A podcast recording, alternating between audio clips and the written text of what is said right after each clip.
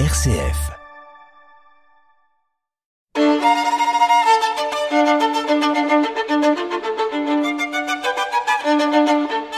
Multimusique sur RCF Liège.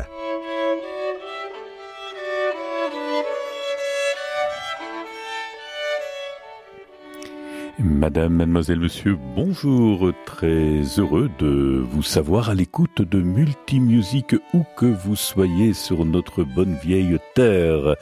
En effet, certains nous écoutent via la fréquence modulée, mais la majorité nous écoute en podcast un peu partout dans le monde d'ailleurs, et vous êtes de plus en plus nombreux, et je vous en remercie. Vous le savez, c'est maintenant la tradition depuis le mois de janvier. Chaque première émission mensuelle met à l'honneur le célèbre label international de CD Outire Music grâce à la présence de Madame Laetitia Dursel, Public Relations de ce label. Une émission coproduite également avec la CDM, direction artistique Madame Cécile Leleu, et avec les établissements Pema Musique Aurillérès à 4020 Liège. Chose promise, chose due, nous retrouvons Madame Laetitia Dursel. Bonjour Laetitia, comment allez-vous? Mais fort bien, merci. Bonjour Fabrice, bonjour euh, tout le monde. C'est toujours un honneur et un plaisir de vous accueillir. Ah, c'est gentil.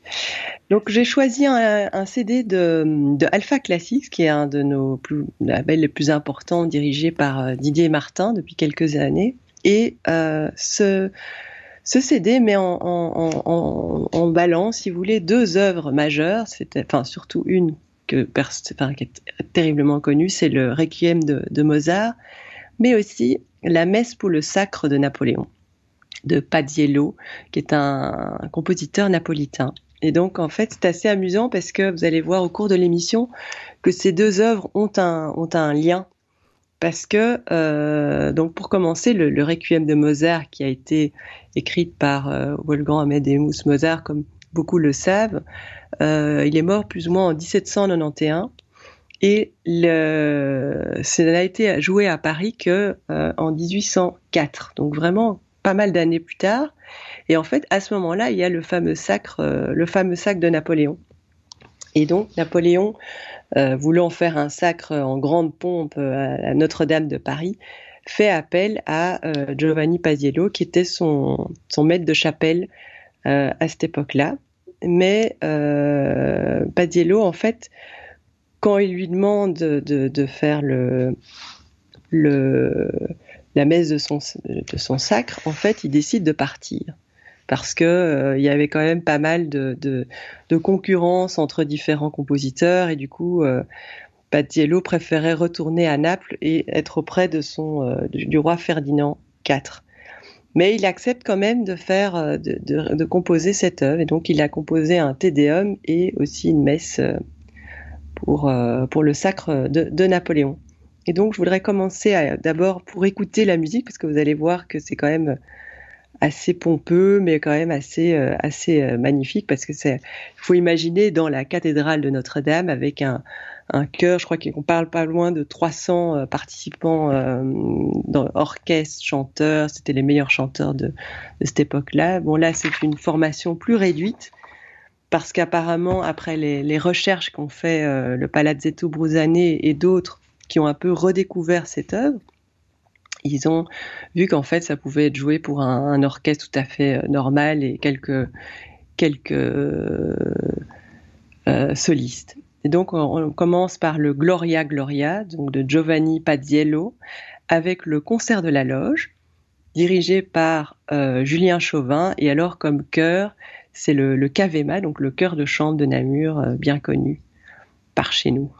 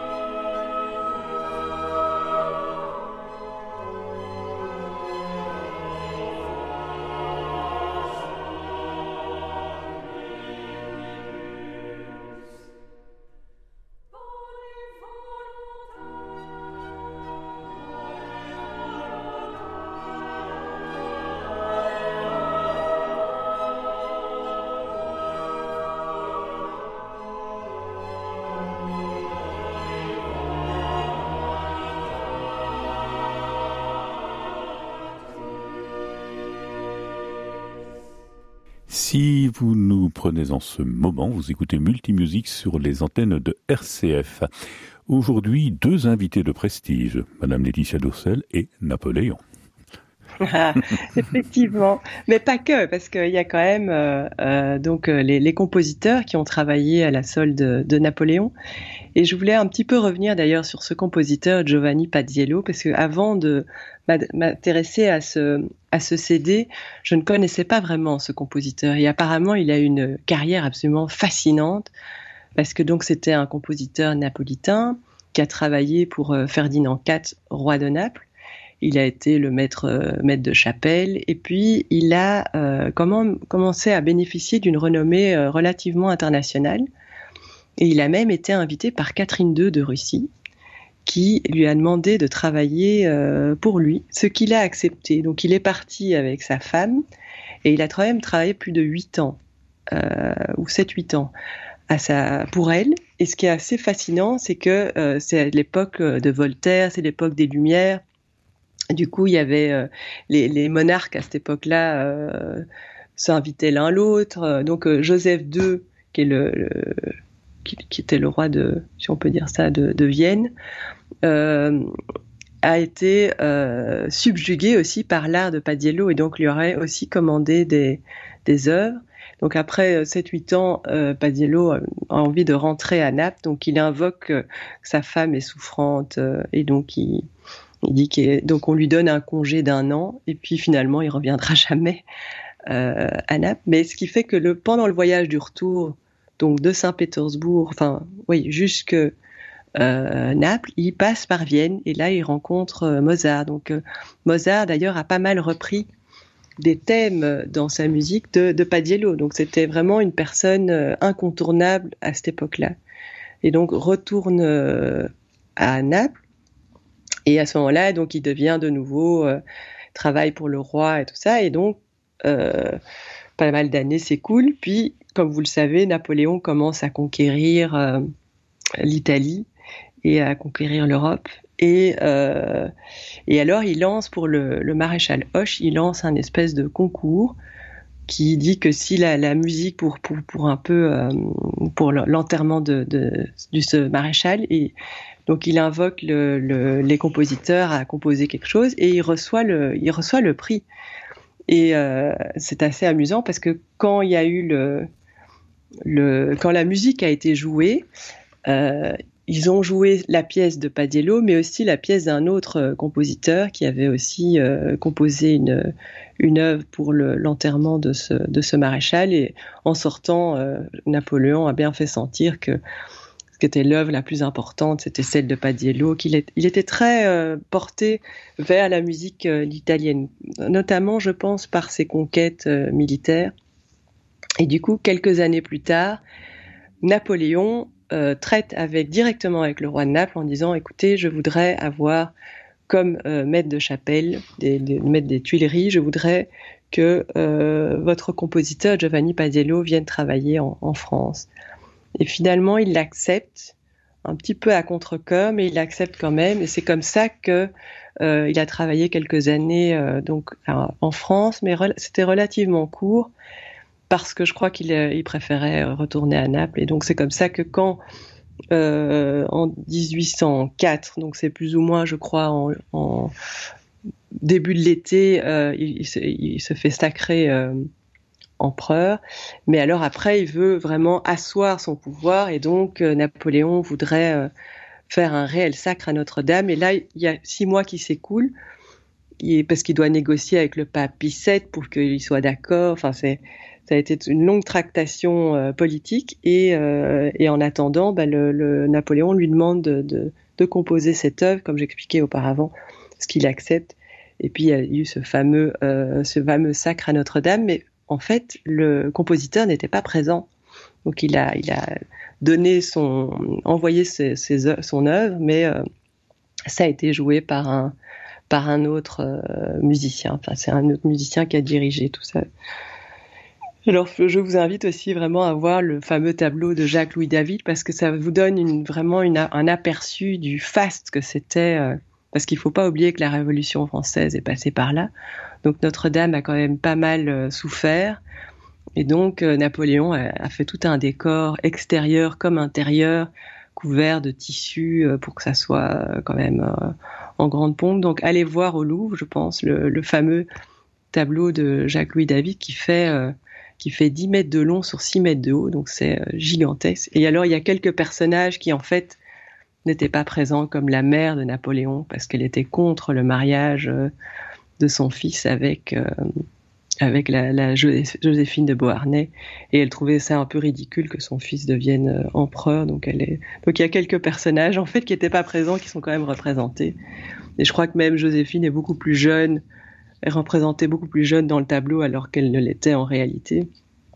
Et alors pour le deuxième extrait je m'étais dit que j'allais prendre un, passage qui est assez amusant parce que ça, ça, c'est un petit clin d'œil pour Joséphine de Beauharnais parce qu'en fait, elle aimait beaucoup la harpe et donc Patiello a rajouté un morceau, enfin a mis en, musique un morceau qui, qui met en scène euh, la harpe. Donc c'est toujours la messe pour le sacre euh, de Napoléon et c'est Et incarnatus est et vous allez voir c'est un petit passage de harpe donc avec euh, donc c'est de Giovanni Padiello avec le concert de la loge toujours, le chœur de chambre de Namur, Julien Chauvin à la direction, et comme chanteur, il y a Sandrine Pio et Chantal Santon-Geffery. retrouvons